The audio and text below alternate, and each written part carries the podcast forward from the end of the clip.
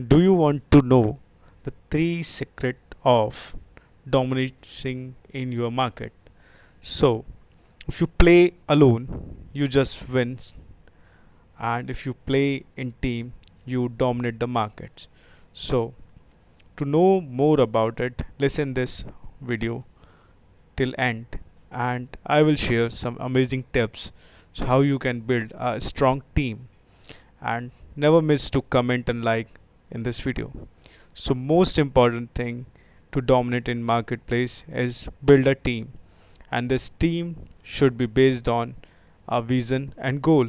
There should be a vision and goal with that your entire team member work.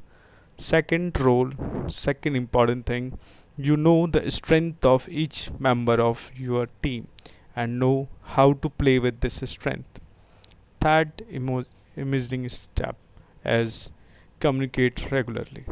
Apart from this, you can celebrate and failure and success put together. This will give more energy to your team. So these are the three secret. First, you must have vision and goal. Second, you must know the strength of each member and know how to use it. And third, communication between each one. Because without communication, the steam will not work. Some will go there and some will go in other place. So in order to make synchronization between your team, communication is very important.